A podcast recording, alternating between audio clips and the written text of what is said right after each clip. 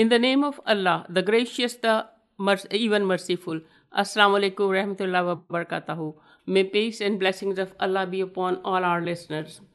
Welcome to the show Medical Matters on Voice of Islam Radio. You are listening to Dr. Salam on Voice of Islam Radio. Today we are hosting a special program on the occasion of annual convention of the Ahmadiyya Muslim Medical Com- uh, Muslim Community UK, which is known as Jalsa Salana. Today's segment of the medical matter is brought to you by Ahmadiyya Muslim Medical Association UK, uh, known as AMA UK, the organization for MD healthcare professional. In this uh, episode, we'll discuss about. Um, I would like to say it's rather my pleasure to invite a selection of the female uh, Ahmadiyya Muslim Medical Association UK members who are currently working in the UK and represent the modern day healthcare team. Uh, today I have got doctors with me and uh, they have all taken time out to be to here with me today to give some advice on how you our listener can improve uh, their well-being with a special focus on large gathering um, events today. Uh, my first guest uh, today is uh, Dr. Saima Usman Ahmed. She is a consultant geriatrician. Uh, I would like to ask some few questions related to the bone health with her. Bone health does not always get the attention it should have. This is my belief. And though it is literally the skeleton that holds everything in the place, I'm sure we all believe.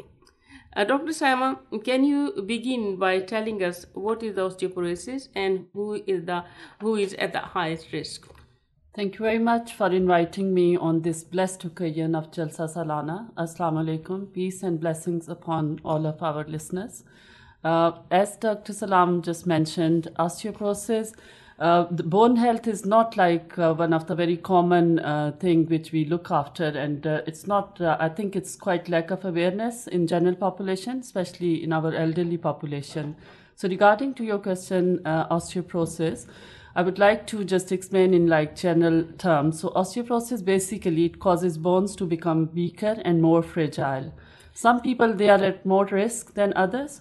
Bones, when you say weaker, Dr. Saima, what do you mean by that? Yeah, I'm just. How can to, anybody know that their bones are weak or their bones are strong? Yeah, I'm just about to explain. So bones they are thickest and strongest in our uh, early adult life until our late teen, uh, 20s and then you gradually start losing around 35 but it doesn't mean that everyone like will break their bone after age of 35 it's general like we start losing a part of the bone like it they become uh, slightly weaker after age of 35 so this Does happens because of the cal- calcium start dissolving from the bones or any other reason? Yeah there are quite i would say it's multifactorial. I can't just pinpoint one factor. So it, it, it can be multifactorial which could be lack of vitamin d and calcium.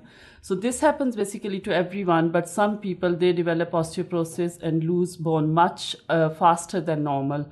This means that they are at greater risk as compared to other so I would like to, if you're okay, I would like to explain which are which is the group of people which are at more risk. So I would say the people who have family history of osteoporosis, like in their family, if they uh, have people who have fractures, especially hip fracture, so they are at more risk. If your body mass index is less than 19, so then you are at more risk. As you just said, fracture. If these fractures happen at, uh, are we um, uh, specifying fractures in old age or at any age? Uh, so basically, that can happen at any age, but it's the elderly, they are at more risk. So if we look at the studies, so usually uh, the young children, they are at more risk because obviously they run around, they start learning walking, so they are at more risk, but obviously because they're, they are developing in their developing age, so they heal quite easily. Then second group is usually athletes, young athletes, because obviously they play a lot, they can have uh, injuries, so they're at uh, second number. And the third number is basically elderly.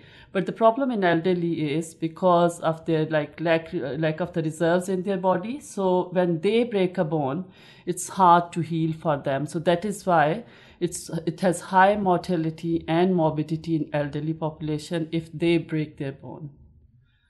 Um, and then, as I said, there are other group who uh, we are blessed that we don't drink alcohol, but the people who have uh, heavy drinking of alcohol and smoking, they are at risk. Then the other some uh, medical condition like rheumatoid arthritis if you have any malabsorption problems, celiac disease, which is basically gluten sensitivity, and in Crohn's disease, which are the gut uh, conditions which lead to malabsorption, and then malabsorption lead to lack of calcium, vitamin D, and the essential minerals and vitamins which are necessary for bone development. And there are also some hormonal problem which can uh, be uh, giving you at risk of developing osteoporosis, like um, overactive thyroid gland, then disorders of the adrenal glands. So adrenal glands, they are basically the small glands on the top of the both kidneys, and which are very important in maintaining your uh, minerals and bones in the body. And then also disorders of the pituitary gland. Uh, which is at the base of the brain, then overactivity of the parathyroid gland. So these are the certain group of the people who are at risk of developing osteoporosis. I hope I have explained the, this situation and try to make it simple. Yeah, thank you. That was very helpful. Uh, I if I just come uh, to the couple of points to do for you to um, slightly make them clear for us more. When we talk about the BMI, I would like to know what is BMI and uh, uh, can people calculate their own BMI uh, regarding uh, to check their bone health? Yeah, absolutely. So BMI, as it explained, it's body mass index. So which is basically there is a formula which you can cal- calculate your BMI. It's basically it's your height and weight. So there is a certain formula. Even like general population, they can Google and to have that formula, and then they just have to put their height and weight, and then they can calculate their bo- uh, body mass index and usually the normal body mass index uh, range is between 20 to 25 so if it is less than 20 then your bmi is uh, like you are uh, you can say on thinner side. And if its bmi is more than 25 so then you can we can say that you are overweight and you have to so its ideal ideal uh, range is between 20 to 25 do patient uh, do, uh, is anybody can do his bmi by himself or is there any formula which they could look for or they have to go to their family doctor to get it calculated? As i just mentioned yeah the people who struggle to calculate themselves they can ask their gp usually in gp record in in, in uk we have set up of our uh, doctors which are called general practitioners. Mm-hmm. so when you register with them they do take your height and weight and they do calculate your bmi so if you struggle to calculate on your own, you can ask your GP, and GP normally it's in their record. But as I said and mentioned earlier, even you can Google the formula for BMI, and then mm. you can calculate by putting your height and uh, weight. And as uh, you just uh, mentioned, if there are long periods of inactivity, what do you mean by the long periods of inactivity? People who don't do job or what? How do you explain so it? So again, it will depend upon your, the, your age, your past medical history, your frailty. So in elderly, I would say it's more common the period of immobility if they have some general conditions like neurological condition, multiple sclerosis, they can make them uh, immobile. If you're too overweight, that can help. Uh, like that will uh, you will be at high risk of uh, uh, less mobile. So mm. these are certain group of people who can like be the immobile. physical mobility definitely affects the it bone does. health. It yeah. does. I think as with any other thing, if you keep on using something, it will be in proper condition. So same with the bones. Even for your cars and things like yeah, that, machinery. It's the same rule applies, I think, to the bones as well. Okay. If we keep on uh, using the bones and muscles, so they will be in better condition rather than not using okay. them. Now here come the questions more broadly. How can we look after our bone health? Oh, that's really important question, and it's I think it's quite related to whatever we have just discussed. Uh, so basically, uh, it's the general measures which we can do to look after our bone health, which includes eating healthy, balanced diet, uh, which should be combination of carbohydrates, uh, vitamins, minerals, proteins, uh, and taking vitamin D and calcium supplements and then if you are at high risk of fall so basically osteoporosis we say when you had a fall less than of your height and then you break your bone so then it's called osteoporosis because you can height from like uh, more than that but usually if you have uh, fall from less than your height and you uh, break your bone so then it is osteoporosis. And then also, as I mentioned earlier, if you are at high risk of falls, if you have family history of osteoporosis, so uh, then um, uh, you can develop this condition. And especially, I would like to highlight regarding our this blessed occasion of a big international gathering called Jalsa Salana. So people are very keen to come and attend this occasion, especially elderly population. They don't want to miss. So they have to be uh, very careful by coming here taking uh, measures to prevent the risk of falls, which are try not to wear high heels and try to uh, wear the comfortable shoes, which are okay for them to walk because it's a it's a big um, place and you have to walk a lot. So that can be really helpful if they have uh, if they take the preventive measures and then also. Um, taking their uh, supplements and regular medication. Yeah, I would like to say a little bit more about uh, this topic when I ask you the question how can we prevent falls or in our elderly population?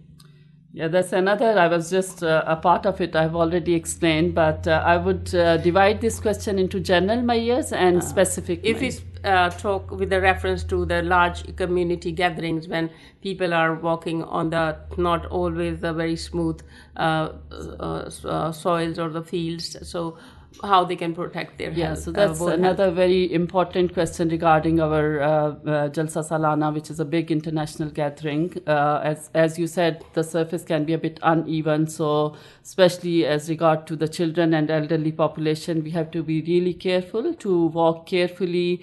Uh, as I, I, mentioned earlier, to wear the comfortable shoes, which are which are helpful in walking. Then also, if they take any uh, regular medication for high blood pressure or for diabetes. So they uh, should remember uh, when they are doing their packing to uh, bring their uh, medication and take them regularly. And we are blessed that we have first aid marquee if they have any problems, so they can. Contact them. Here, we'd like to focus more on how people can look after their bone health or their health by themselves rather looking towards the hospital or emergencies so i think that is the main aim uh, we should be empowering people about their bone health yeah that's uh, really uh, important uh, as yeah. we mentioned earlier. yeah thank you very much your uh, informa- you gave us a very valuable information and i'm sure our listener must have got some new information to act upon Thank, Thank you, you very, much. much. Uh, it's my pleasure to come and talk on this blessed occasion of Jalsa Salana. Thank you. Then I would like to uh, I would like to take a different approach for my next segment, and in this segment uh, for discussion, I will shifting to my focus towards the healthcare scene in the practice, uh, for which I would like to invi- invite Dr. Ahmed. Uh, she's a hospital doctor and has been an avid uh, volunteer to um, community health events for the long time. Uh, mm, Dr. Ahmed, my questions to you is Do you have any interesting trends or commentary you would like to share with our listener today? So, first of all, thank you very much for inviting me and giving me the opportunity to talk uh, here today. I really enjoyed your earlier segment, um, found it very insightful, and I very much look forward to hear the rest of the show as well. So, what I would like to comment on is that in the recent past, what we've seen is COVID has pretty much dominated the news cycle and the health um, health initiatives as well, which was rightly so. Uh, but that has been to the detriment of many other um, public health initiatives. And I think it's really important that we bring back into focus the rest of the healthcare as well to make this relevant, um, what I'd like to do is quote a couple of studies that have been carried out by um, us in the community members. In particular, there's one on healthcare delivery service at mass gatherings such as Jalsa. Yes, I remember you were involved in a huge study here, and I remember it went on for a few years. It did indeed. You did the same? Yes, that's the one and um, we published it as well to make sure that we share our finding with the rest of the healthcare community as well, so everyone can learn um, and improve their own services. So, when you're delivering healthcare at any large organization, I think it's really important to be considerate of the event site where the event is happening, what are the risks based on where the event is happening, whether there's any on site accommodation, and in particular the size, whether that is the size of the area involved or the size of, size of the crowd. And it's really important to make these estimations when you're delivering a service. And this is something that we went into a lot of detail in the paper. Now, moving on to the crux of, ma- of before, the matter. Uh, before move for, uh, further, uh, is there any criteria that which will be a large gathering or certain number of the pe- people in that will be regarded as a large gathering or the size of the place or? So there are arbitrary numbers that have been put in place, but I think the key thing to recognize is how big the site is itself. So even if there are a few people, if the site is very big, then you need to have a larger team to be able to accommodate for the wide um, area that they would have to cover. On the other hand, a smaller site doesn't mean you don't need to put in just as much attention and focus. You need to make sure you understand um, the types of challenges that you will you may face, and you will you need to recognize this in advance of delivering your service. So, in the service that we delivered, what we found was that, as expected, our commonest um, identified reasons for people coming to seek help were wounds, superficial wounds, and stings from various um, animals. Um, these like are ex- yes, exactly bee sting. These are largely expected, and they are by and large simple to manage. So that is reassuring. But what I'd like to focus on is the fact that our third and fourth most common reason for a person to present to any healthcare um, setting in a large mass gathering was to check their blood sugar level and to check their blood pressure. Now, this is really important because of the context I'm just about to explain. Part of this study was also looking at the burden of chronic disease in the in those people that present. Irrespective of why they present we looked into how many of them had for example high blood pressure diabetes asthma chronic conditions that people have to live have to live with. And what we identified was that there was a growing burden of chronic disease in people presenting. And it got to the point where 1 in 3 people presenting for any reason had a chronic condition. So now let's marry this up with the fact that the third and fourth most common reason that people were seeking help was to have their blood sugar checked and to have their blood pressure checked. Now you might be wondering why is this of any significance? It's of significance because it opens up an opportunity, an opportunity to give information, an opportunity to optimize the environment that the people are in so that it is most accommodating to the healthcare needs of the people that are attending. This in itself is a large topic, and no doubt I would hope that we'd be able to address this a little later on. Yeah, uh, here I would like to ask one question. When we, when uh, this uh, research was done, was there any special attendant, um, attention given to uh, like a, um, ethnicity, culture, uh, people from different um, sides, uh, um, parts of the world, or anything like that, or or is it important to consider? So the people that were attending this um, event were from all across the world. It was open to international ge- uh, guests as well. Additionally, there was no age restriction. Everyone was allowed to attend. So this way, what we had was a large gathering of people from all over the all over the world of various ages, coming in with all sorts of problems. It's a it's a truly fantastic time to be in such a place where you meet so many people and can have such a great opportunity. And having just come out of this COVID lockdown, to even imagine such a scenario is is very much enjoyable. So I have um, so into actual in response to your actual question, I think I just caught up, got caught up in the moment of you know being with people that you haven't been with for so long yes, there are, of course, considerations that you need to take into account when you've got people of all ages and all countries coming together. And that's why the service, as we described in our paper, needs to be versatile and it needs to be able to address the uh, problems um, that can be anticipated. There's a second study as well that we did.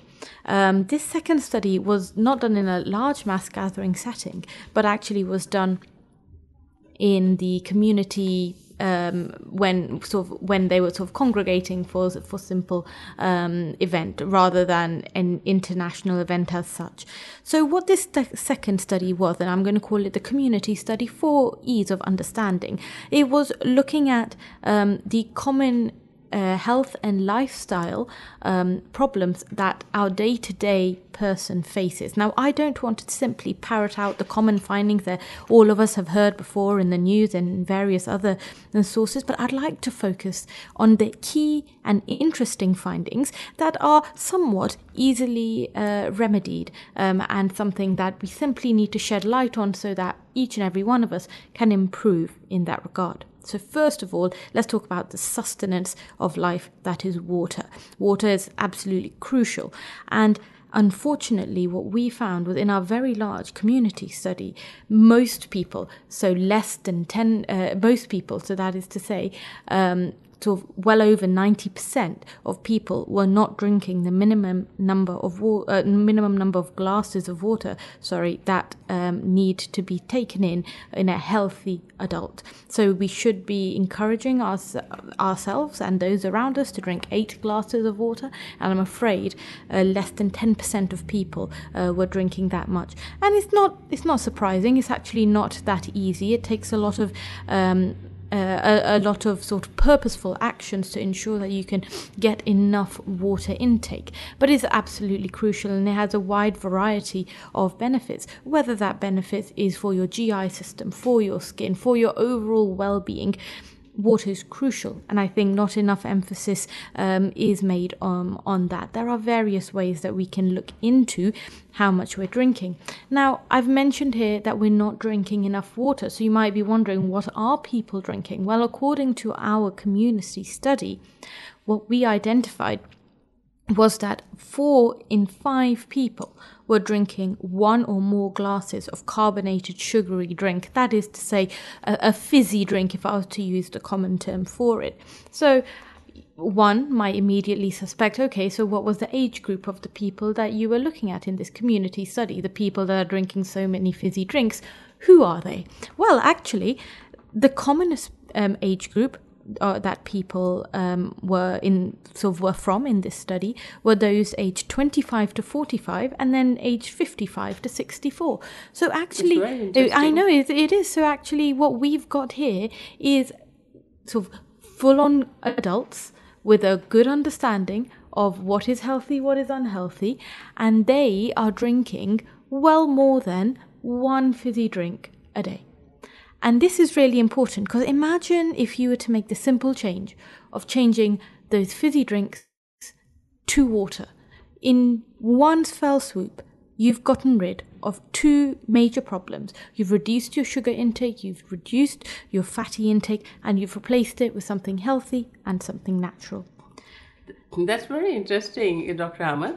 Uh, but I have to take a short break. It's a time for short break, uh, after which I would like to continue with your uh, uh discussion of the trends in the healthcare.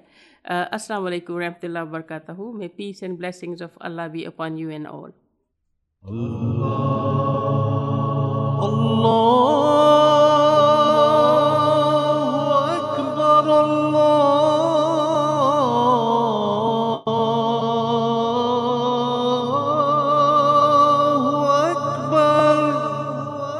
You're listening to the Voice of Islam Radio, broadcasting on DAB and via the internet 24 hours a day. The world hosts many conventions of all kinds, where people gather for various reasons. And these conventions vary from political gatherings, musical concerts, sporting events, and everything in between. People benefit in various manners from each of these be it merely entertainment, health benefits, or even strengthening their political standing. However, conventions are not solely limited to worldly benefit.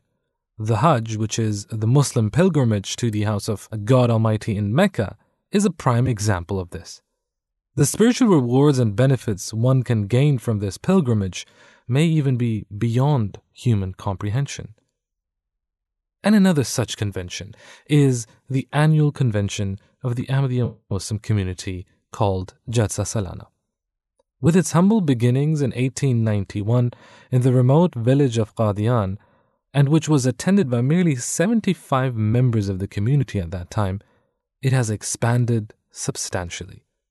These conventions are held in dozens of countries on an international scale, sometimes with over 38,000 attendees from hundreds of countries. There is more to the annual convention than meets the eye. This convention was established by the founder of the Ahmadiyya Muslim community, the promised Messiah and Imam Mahdi, Hazrat Mirza Ghulam Ahmad on whom be peace. And he presented four main purposes of this convention. Number one, to increase one's communion with Allah the Almighty. Number two, to pray for those brothers who have passed away. Number three, to meet new members and increase in brotherhood. And lastly, number four, to gain and increase in knowledge. Now, these four principal purposes presented by the promised Messiah on whom be peace are being fulfilled in every aspect of the annual convention.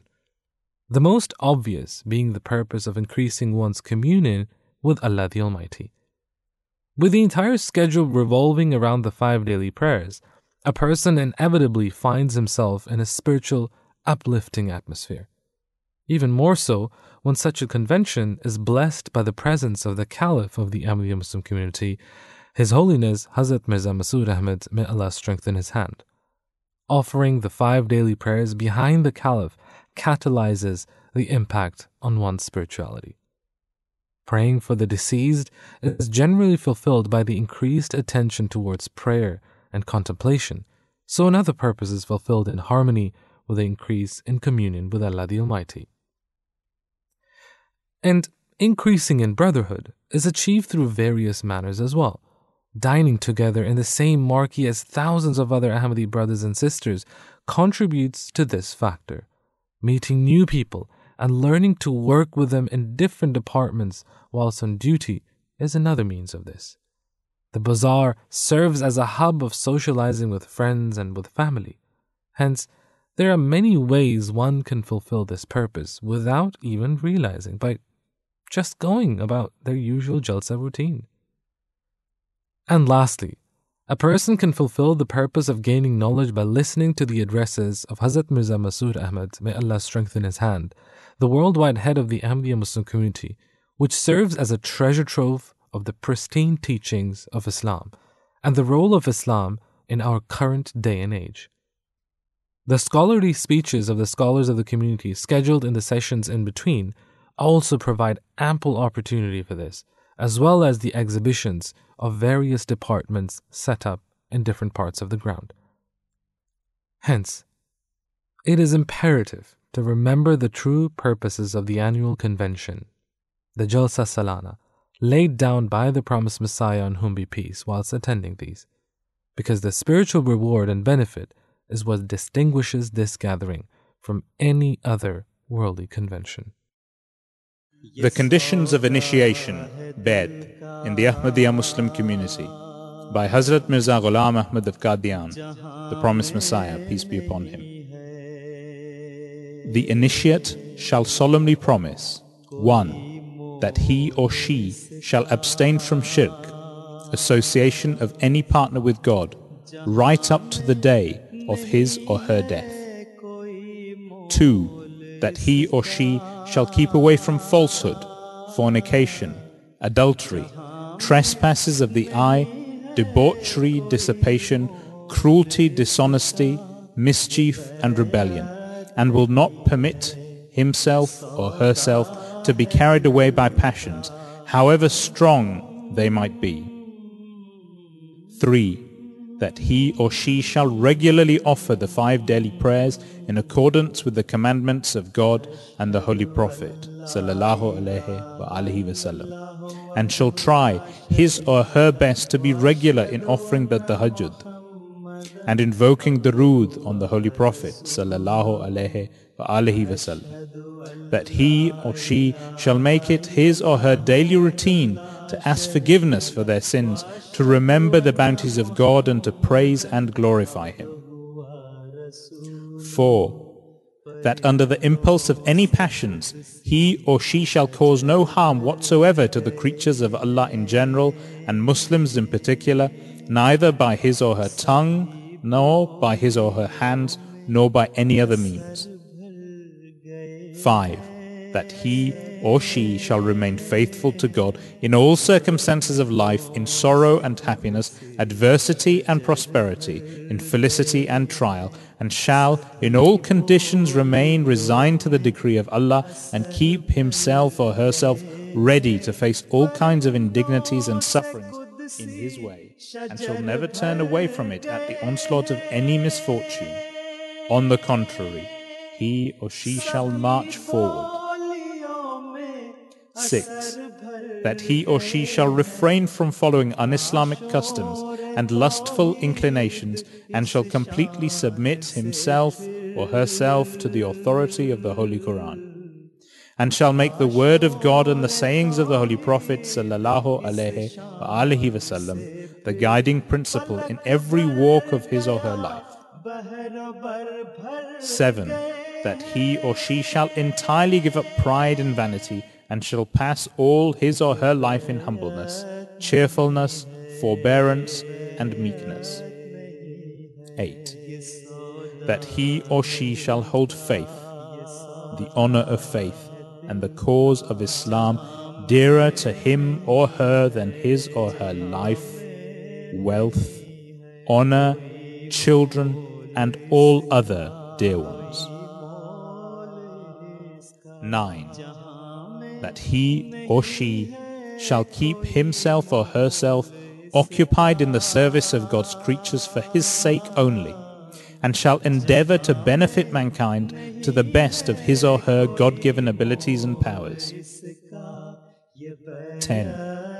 That he or she shall enter into a bond of brotherhood with this humble servant of God, pledging obedience to me in everything good, for the sake of Allah, and remain faithful to it till the day of his or her death, that he or she shall exert such a high devotion in the observance of this bond as is not to be found in any other worldly relationship, and connections demanding devoted dutifulness. Assalamu alaikum warahmatullahi wabarakatuh. May peace and blessings of Allah be upon you. Welcome back to Medical Matters on Voice of Islam Radio. Before the break, we were discussing with Dr. Ahmed about the trends in the healthcare scene in the practice. Um, uh, you have given us a very good insight to the trends of the healthcare in your research work, Dr. Ahmed. My next question to you is Do you have any tips of our uh, listener on how to maintain a good overall health in a mass, mass gathering? So, there are a lot of ways that we can address various elements of our lifestyle to try and make it healthy. And perhaps a comprehensive review might not be feasible in the time that we have allowed today. But I think I would like to focus on some very small changes that we can make that will overall improve everyone's um, sort of healthy uh, everyone's lifestyle make it more healthy um, in the modern world so i think one important element to recognize is going to be that we are meeting new people and friends and colleagues after many years of isolation due to the pandemic. And there might be a tendency to want to engage in easy activities, so sitting and chatting, snacking on uh, unhealthy foods because they give you a quick and sharp sugar burst. And perhaps that may be that may feel like the easiest option, but that doesn't necessarily need to be the only option. Let's put forward a scenario where you're meeting someone for the first time in a couple of years. Instead of sitting down and talking and chatting whilst you're both having a full sugar um, carbonated drink, why don't you replace that carbonated drink with a few glasses of water instead? If you like to have tea when you meet people, why don't you try sugar free tea for the first time? Another element, instead of sitting down and catching up, why don't you take your conversation out to the park? We are very blessed that we have a variety of ways in which we can engage our physical activity here. Um, therefore, it's really important that we should find ways to perhaps get up, take our conversation moving. There you're getting your step counts in. There are small changes that, like this that we can do that can make our day to day life more healthy. And what you'll find is as you reduce the unnecessary sugars in your life, you will far more appreciate the sweet things that you have. Another element I think is very important that is screen detoxing. So, in the earlier community study that I mentioned, what we had identified was that 57% spent four hours or more on a screen with a very uh, significant number spending a very unhealthy uh, 8 to 12 hours on the screens. So we have to find a way to address this, to be able to continue to live our modern lives without the reliance on electronic screens. And how can we do that? This is what we call a digital detox and you can look these up online as well or i'm not sure if we have the time uh, but we I, would be happy to share a few things with you if that it's is exactly like. like. electronic detox yes ex- exactly exactly so uh, uh, from your discussion i feel like these community gathering, gatherings are like a spiritual and the physical overall of the human uh, health and human mind. Yeah, the, please, uh, I would uh, mention some electronic detox also for us. Uh, thank you for giving me the opportunity uh, to bring this up because I think it's very important. So, first of all, you're right. In these types of occasions, we have the ability to focus on something bigger than ourselves, to count the blessings in our lives. And this on its own can be a huge and powerful motivator to take you away from some of the natural st- stresses that make their presence in the modern life. Also, screen time. Screen time in every form. Being on a uh, being on your smartphone, being on your mobile tablet, being on a laptop or a computer or the screen in your car, these are all elements of our life that we need to recognize so that we can address the problem. You should not be spending excessive amounts of time staring at a blank screen. It has impact on your own vision. It also has impact on your own mental health because you never so called turn off. You never let your mind collect its thoughts and help it to find some peace in a busy life. And it's not just about the screen time itself, but you're also looking at the apps you're using. If the apps that you're using are ones that require a lot of attention, they're gaming apps, they're social media platforms, and they're ones that are drawing an emotional response from you, you will be re- uh, diluting your own experience of. Um, of the app by spending so long on it, but also you will be unnecessarily stressing yourself as well. Thank you very much. This all information was uh, very, very helpful uh, for me, and I'm sure for our listener. It's the time for another short break, after which we'll be uh, uh, again discussing medical matters. As, uh, Assalamu alaikum warahmatullahi wabarakatuh. May peace and blessings of Allah be upon you all.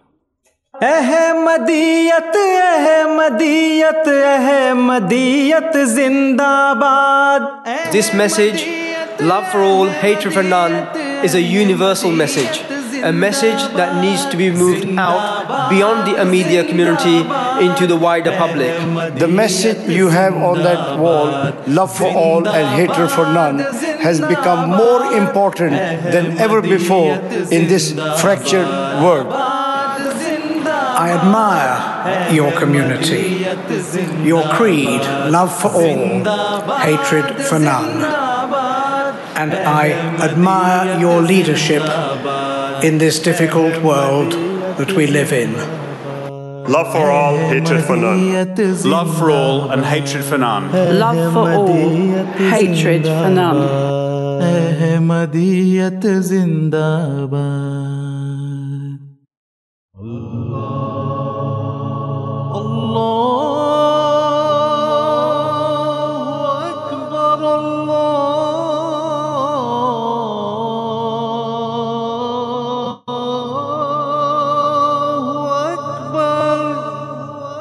listening to the Voice of Islam Radio, broadcasting on DAB and via the internet 24 hours a day. Assalamu alaikum warahmatullahi wabarakatuh. May peace and blessings of Allah be upon you all. Welcome back to Medical Matters on Voice of Islam Radio. Before break, we were discussing with Dr. Ahmed about the trends in the um, modern practice. Now I have got uh, one of our experienced nurses, Rukaya Begum, with me. As a nurse during the pandemic, I'm sure uh, you have been uh, kept busy, and let me begin by saying, on behalf of our listener, thank you to you and all the entire nursing community for all your hard work and sacrifices.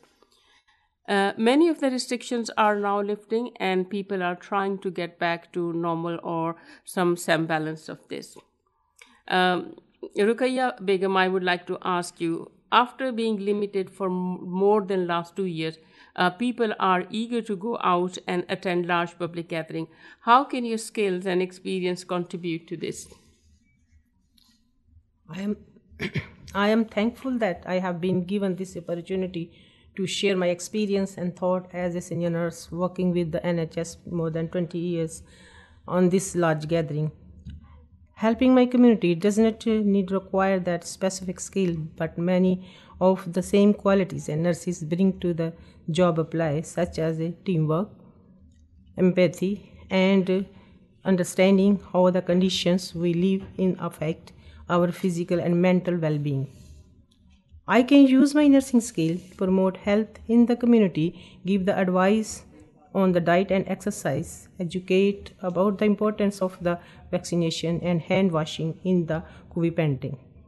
I would like to share my skill and experience to help the local community stay safe while attending large gatherings.